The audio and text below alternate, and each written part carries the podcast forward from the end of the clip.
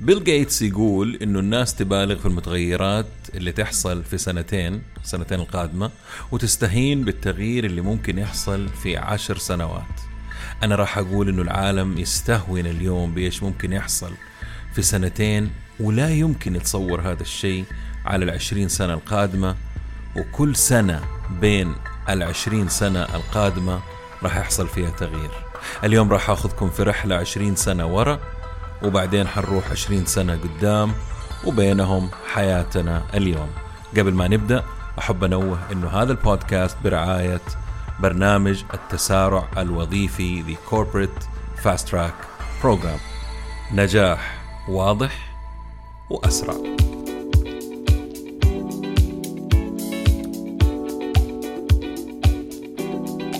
أهلا وسهلا. عالم البزنس عالم مثير كبير متغير وله جوانب مختلفة. ولأنه موضوع يهمنا وطفشنا من التنظير والتكرار والفلسفة اللي ما وراها فايدة. صرت أدور الدروس والمفاهيم والطرق الجديدة والعبر من القديمة وتأثيرها على حياتنا اليوم وبكرة. أتناول أي شيء له صلة بعالم الأعمال من قريب أو بعيد. مقابلاتي مع المفيدين بس. بودكاست عالمي متجدد بنكهة محلية وأهم شيء أهم شيء عملي وعربي.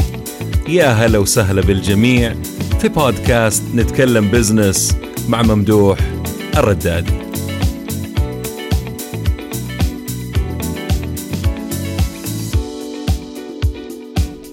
من فين أبدأ؟ من زمان ولا من المستقبل؟ ولا من اليوم؟ لما قلت في البداية عشرين سنة ماضية يعني مو عشرين سنة بالتحديد ممكن تكون 22 سنة أو 23 سنة يعني لا تدققوا. خليكم مع الصورة الكبيرة والمغزى من هذا البودكاست. كمية أشياء في كل مجال في العالم كانت شيء في فترة سابقة لدرجة كنا نعتقد عمرها ما راح تنتهي أو تقل أهميتها عندنا. واليوم ولا أحد غيري ومجموعة من الأصدقاء أو الفئة العمرية يتذكروها. لاحظوا ما راح أجيب شيء من الماضي البعيد لا أبدا كله من الماضي القريب. أشياء عاصرناها وشفناها طبعا ما أقصد جميع المستمعين لكن أغلب الناس. أشياء في الترفيه التقنية الموضة الاقتصاد التلفزيون القنوات الصحة المشاهير التعداد السكاني مشاكل عالمية وظائف مهمة تسوق وتسويق دعاية وإعلان وغيرها. لا أبغى أكبر الموضوع ولا أصغره لكن استحق أننا نتوقف عنده شوية وشويتين. الأسباب راح أتكلم عنها يا في نهاية البودكاست هذا على حسب طوله أو في البودكاست القادم. إحنا طبعا اليوم في عام 2022 لو رجعنا 20 سنة ل 2002 أو قبل 20 سنة مثلا 2008 أقل يعني 2014 سنة راح نكتشف اكتشاف مرة سريع. ما كان في iPads ولا tablets ولا GPS على جوالاتنا ولا Google Chrome اللي يمثل أكثر من 60% من آه، سوق محركات البحث اليوم. وتعتبر كلمة جوجلت شائعة وقديمة كمان. نجي على سناب شات وال snappers ما لهم حس ولا وجود. وخلينا نوقف قبل ما نكمل. هنا عند اللي هي الحاجتين هذه اللي هي جوجل مثلا و Google Maps و snappers يعني تخيلوا مثلا أنا قاعد أوصف بيتي أو مكان موقع معين لشخص. كذا كنا زمان. شرق شمال الصالة الجنوبية أول دخلة أتركها. اللي بعدها أتوجه جنوب تلقى مبنى مهجور. بعده ب 200 متر كذا في واحد جالس هناك. أسأله فين بيتي. أما على نفس على سناب شات كم مليار دولار ما كان لها وجود آه، من المسوقين في حياة المشاهير وبناء على عدم وجودها يعني في فك في إحصائية إنه قيمة سوق المؤثرين التسويقية العالمية اليوم تقدر ب 14 مليار دولار. طيب الفلوس هذه لو بس أخذنا جزء بسيط منها على مستوى مؤثر واحد يشتري سيارة مرسيدس أو رولز رويس آه، ساعات آه، رولكس بياجي باتيك فيليب غير الملابس والعطور والأكل اللي يأثر على الناس عشان يشتروها أو الأماكن اللي يخليهم يعني يسافروا ويروحوا وقيسوا على كده. هذه كانت شغلتين على فكرة بس جوجل مابس وسناب شات الأشياء اللي راح أتكلم فيها الآن اللي أنت وأنت متعودين عليها ما كانت موجودة عام 98 أو 2000 يعني قبل 20 22 سنة تقريبا. جوجل ظهر في عام 98 الواي فاي كان نادر جدا. فيسبوك تويتر LinkedIn. البودكاست يعني هذا البودكاست أهم بودكاست في الكون ما كان راح يكون موجود. يعني دقيقة صمت بالله بس نتأثر شوي لأنه تخيلوا. ممدوح بدون بودكاست. okay ممكن نكمل. PayPal ويكيبيديا نتفليكس بصورته الحالية طبعا كان موجود على شكل تأجير DVDs وترجعها وكذا. بلوتوث Kindle يوتيوب iPads واتساب Kickstarter Pinterest Uber Lyft Airbnb Square blockchain بيتكوين كله ما كان موجود. ما أعرف ليش أحس لما أقول 20 سنة أحسها كثير لكن لما أقول عام 2000 كأنها أمس أو قبل كم سنة. الآن أبغى أذكر شوية أشياء كانت يعني big deal أو شيء كبير قبل عشرين سنة وما عادها شيء كبير أو اختفت أو ما لها ذكر حتى يعني. آه ال dial-up ال dial-up اللي ما يعرف إيش هو ال dial-up خليني دقيقة أشوف لكم الصوت. هذا الصوت المزعج. كل ما نبي ندخل الإنترنت يسموه dial-up عن طريق التليفون تليفونات نوكيا. يعني لما ننزل نشتري جوال بنشتري نوكيا معروف. إيش في نوكيا جديد؟ والناس استعرضوا جابوا موديل جديد؟ و... والمدري إيش البرج والأسامي اللي كانت عندنا هنا في العالم العربي. وداخل أجهزة النوكيا كان في وسيلة الترفيه الوحيدة هي لعبة الثعبان اللي الناس كانوا يتفننوا فيها. ديسكات الكمبيوتر كانت لسه موجودة. آه، خلينا نتوقف هنا عند ال USB اللي هو في عام 2000 آه، تم تقديم ال flash drive اللي هو ال USB كانت خفيفة وسريعة 4 gigabytes وكان ال brand الأشهر عالميا سانديسك brand قوي في ذاك الوقت. آه 2003 بدأ البلوراي يدخل الملعب. disc يخزن صور وأفلام بدقة عالية. 1080p وال disc العادي في ذاك الوقت كان 480 وضوحه. آه 2008 تقريبا لا 2006 امازون أطلقت خدمة التخزين السحابي. 2007 دروب بوكس يظهر على الساحة بمقابل آه، اشتراك actually مجاني. هم من أوائل الناس اللي بدأوا بنموذج العمل حق ال freebies اللي هو يقدم لك الخدمة كاملة مجانا. يعني تاخذ الخدمة كاملة. ما أدري كم جيجا بايت أظن 2 جيجا بايت ولا كم 200 جيجا ناسي والله. كنت مشترك فيها زمان مجانا. إذا احتجت آه، تزيد السعة التخزينية عندك تقوم تشترك في الاشتراكات اللي عندهم. وبعد كذا طبعا دخلت ابل كلاود وغيرها الساحة. وبصراحة ما أدري إيش حصل لدروب بوكس أنا عن نفسي على المستوى الشخصي بطلت أستخدم دروب بوكس لأنه أنا داخل منظومة أو ال ecosystem حق ابل هذه كانت على فكرة رحلة سريعة في عالم التخزين فقط خلال عشر سنوات. اليوم هاتف الايفون الايفون ايفون هاتف الايفون أعتقد إنه عندي عرق فلبيني أو شيء the iPhone آه الايفون آه واحد تيرا بايت مساحته التخزينية. لو كان عندك هذا الآيفون عام 2000 كان ممكن تحكم العالم أو تكون ملياردير اليوم بس بقوة التخزين التيرابايت هذه على جهاز متنقل. على صعيد آخر وبعيد كل البعد إنه جوالاتنا ممكن تقدم الخدمة. يعني تخيلوا كان في تليفونات ثابتة في ذاك الوقت. مركب عليها شيء اسمه مستعدين answering machines. يعني تسجل عليه رسالة والناس تتصل عليك كذا ما لقوك. هاي this is ممدوح. Please leave a message at the beep. ولا تنكيت والى اخره نقوم نترك رسالة عشان أنا لما أرجع البيت أسمعها وأتصل عليك على رقمك الثابت. طبعا ما أعرف أحد عنده انسرنج ماشين اليوم. وإذا كان عنده حيكون مجرد عشان أصحابه لما يجوا يتكلموا أو ينكتوا عليه الموضوع. يعني ما في الآن حتى في الجوالات نادرا أحد بيستخدم ال answering machine ما أدري والله إذا مفعله عندي الخدمة ولا لا. عموما يعني أنت بتشوف رقم تتصل عليه بيجيك missed call هذه هي.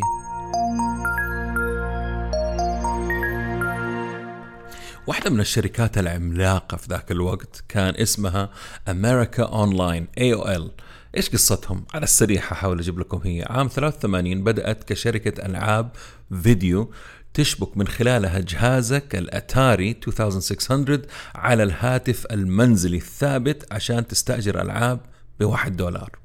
بعدها فلست في خلال سنة أعتقد.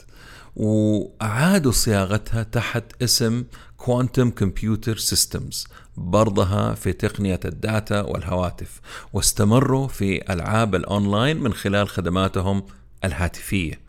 بعد ثلاث سنوات آه، عملت شراكة اللي هي مع أبل في عام 85 قدموا AppleLink عن طريق يعني كانت هذه الشركة pre-net يعني قبل الإنترنت ما ينطلق انطلاقته الكبيرة أعتقد في في أواخر الثمانينات أو أوائل التسعينات.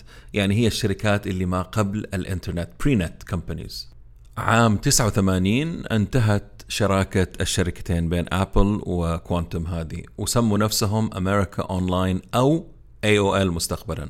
بعدها بسنين أو سنتين عام 91 AOL قدمت نظام دوس للعالم أو أطلقته من خلالها. وبعدها بسنة 93 يعني كانوا اشتغلوا أول عفوا بنظام دوس. وبعدين اشتغلوا بنظام ويندوز اللي هو عن طريق طبعا مايكروسوفت عام 96 يبدأ عصر الإنترنت الحديث معاهم مقابل 20 دولار في الشهر. تقدر تدخل الإنترنت من خلال ال dial-up حق أمريكا اونلاين ملايين الأمريكان اشتركوا معاهم عن طريق السي دي كانوا يرسلوا لك في البريد سي دي تحطه في الكمبيوتر عندك. طبعا ما في كمبيوتر أعتقد في سي دي الآن. تحط الكمبيوتر ويقوم يسوي لك download للبرنامج حقهم آه، تحمله على جهازك وكلمة سر وكذا. طبعا آه، مجانا في البداية عام 98 أمريكا أونلاين اشترت نتسكيب المتصفح اللي نسفته بعد كذا مايكروسوفت إكسبلورر. والقضية طبعا موضوع ثاني هذه كانت حكاوينا أيام الإنترنت زمان. عام 2001 يتم اندماج بين أمريكا أونلاين وتايم وورنر المشهورة وتقدر قيمتهم السوقية ب 226 مليار دولار في ذاك الوقت.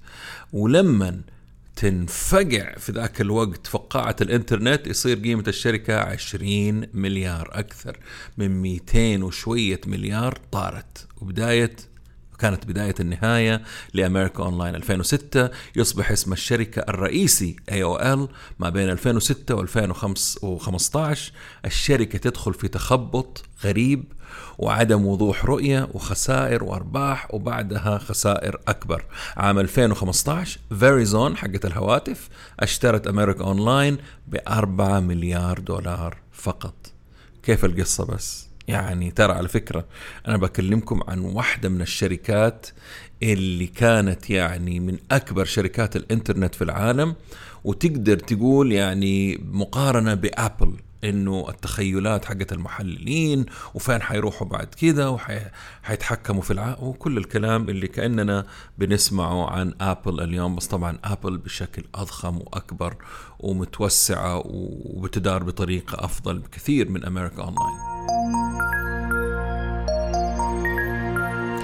زمان لو كنت بترسل ورقة عن طريق أو أي شيء عن طريق التليفون في شيء اسمه فاكس وترى كان اختراع لازلت أفكر كيف تم اختراعه وكيف تشتغل تصور ورقة عندك وقدرت قادر تلقاها تنطبع عند واحد في أمريكا عبر الهاتف.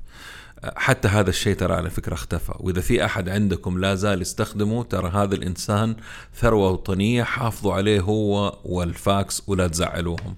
عام 2000 أو قبلها بسنة ظهرت حاجة اسمها the Y2K bug دودة الألفية. ما كانت آه، دودة كانت خلل في الكمبيوترات وكانت التهديد تهديداتها راح تشل العالم لأن الكمبيوترات ما كانت عاملة حسابها تخيلوا إنها راح تستخدم عام 2000 يعني 1999 كل الكمبيوترات اللي في العالم ما هي عاملة حسابها إنها راح تروح لرقم 2000 يعني آخر رقم هو 99 وينتهي العالم وتنتهي الدنيا. وافلام طبعا على كيف كيفكم أو شيء زي كذا. أعتقد إنه العالم آه، صرف على هذيك المشكلة إذا ماني غلطان آه، في أمريكا بس 100 مليار دولار عشان يصلحوا المشكلة. ويعتبر طبعا رقم مهول في عام 99 أو 98 9 مليار كانت من الحكومة الفيدرالية والباقي كان من الشركات والبنوك والطيران والاتصالات. أما بقية العالم كانت الفاتورة ما بين 300 إلى 500 مليار دولار. لو كنتوا موجودين وفي الساحة وفي أعمالكم في ذاك الوقت أقدر أقول لكم أنه موضوع الواي 2 كي كان أشبه بالذعر اللي حصل في بداية كوفيد بس مو بنفس الآثار طبعا ولكن ردة فعل العالم نفسها والحكومات في نفس الوقت. بعيدا عن ال Y2K كان الواحد اللي يبغى يسمع أغاني وهو آه، بيلعب رياضة أو يتمشى أو على الشاطئ يستخدم شيء اسمه ال Walkman أو ال Discman في آخر أيامه.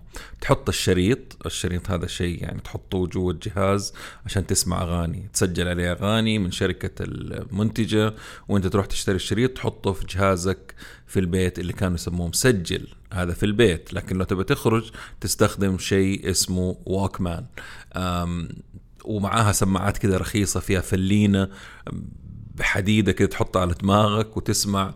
لا وكون على فكرة تكون مكشخ لأنه عندك شيء اسمه سوني ووكمان بداية ال Walkman كانت في 79 وانتهت في 2010 لما وقفت سوني من صناعته. خلاص.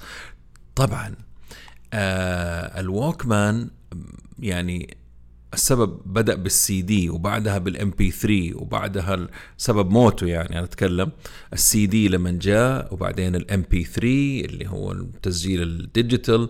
و يعني على قد ما كان الووكمان شيء خطير ترى ما كان ابتكار تقني كان تقني في الموسيقى ولكنه ما هو آه، ثورة تقنية حصلت لأنه أنت بس بتتنقل بالميوزك بدل ما أنك بتسمعها في البيت.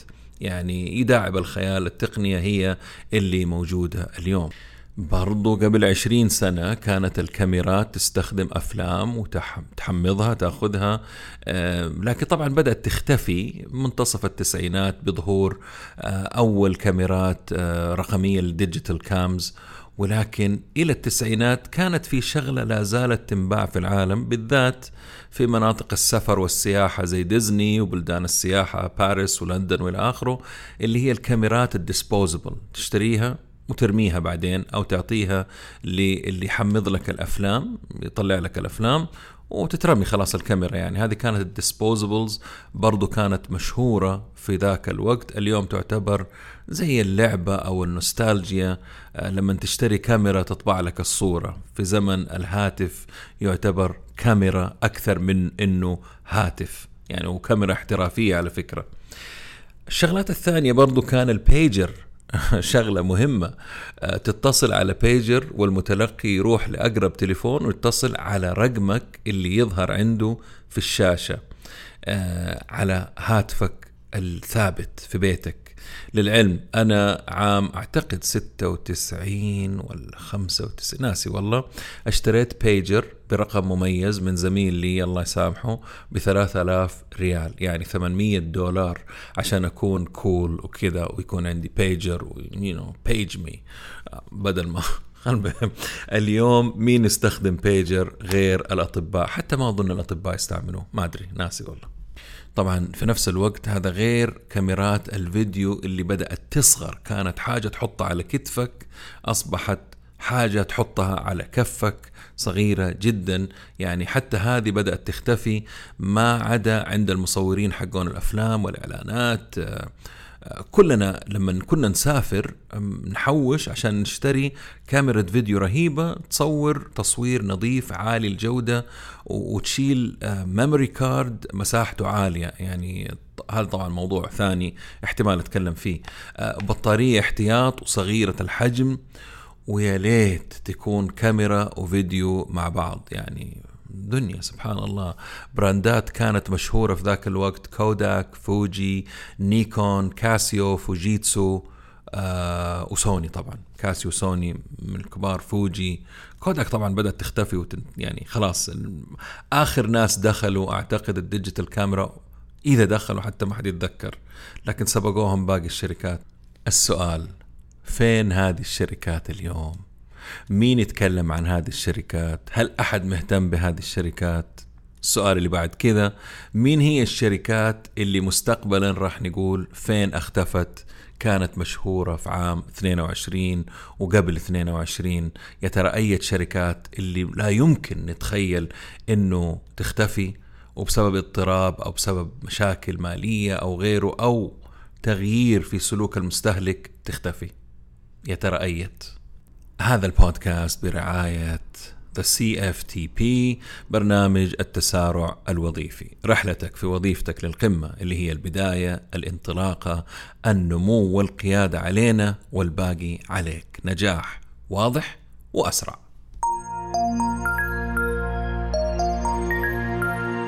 الآن خلينا كذا ناخذ شوية معلومات من الزمن الماضي. معلومات عامة معلومات كانت هي الدارجة وهي حديث الناس ومقارنة إذا احتاج قارنتها بين اليوم وزمان.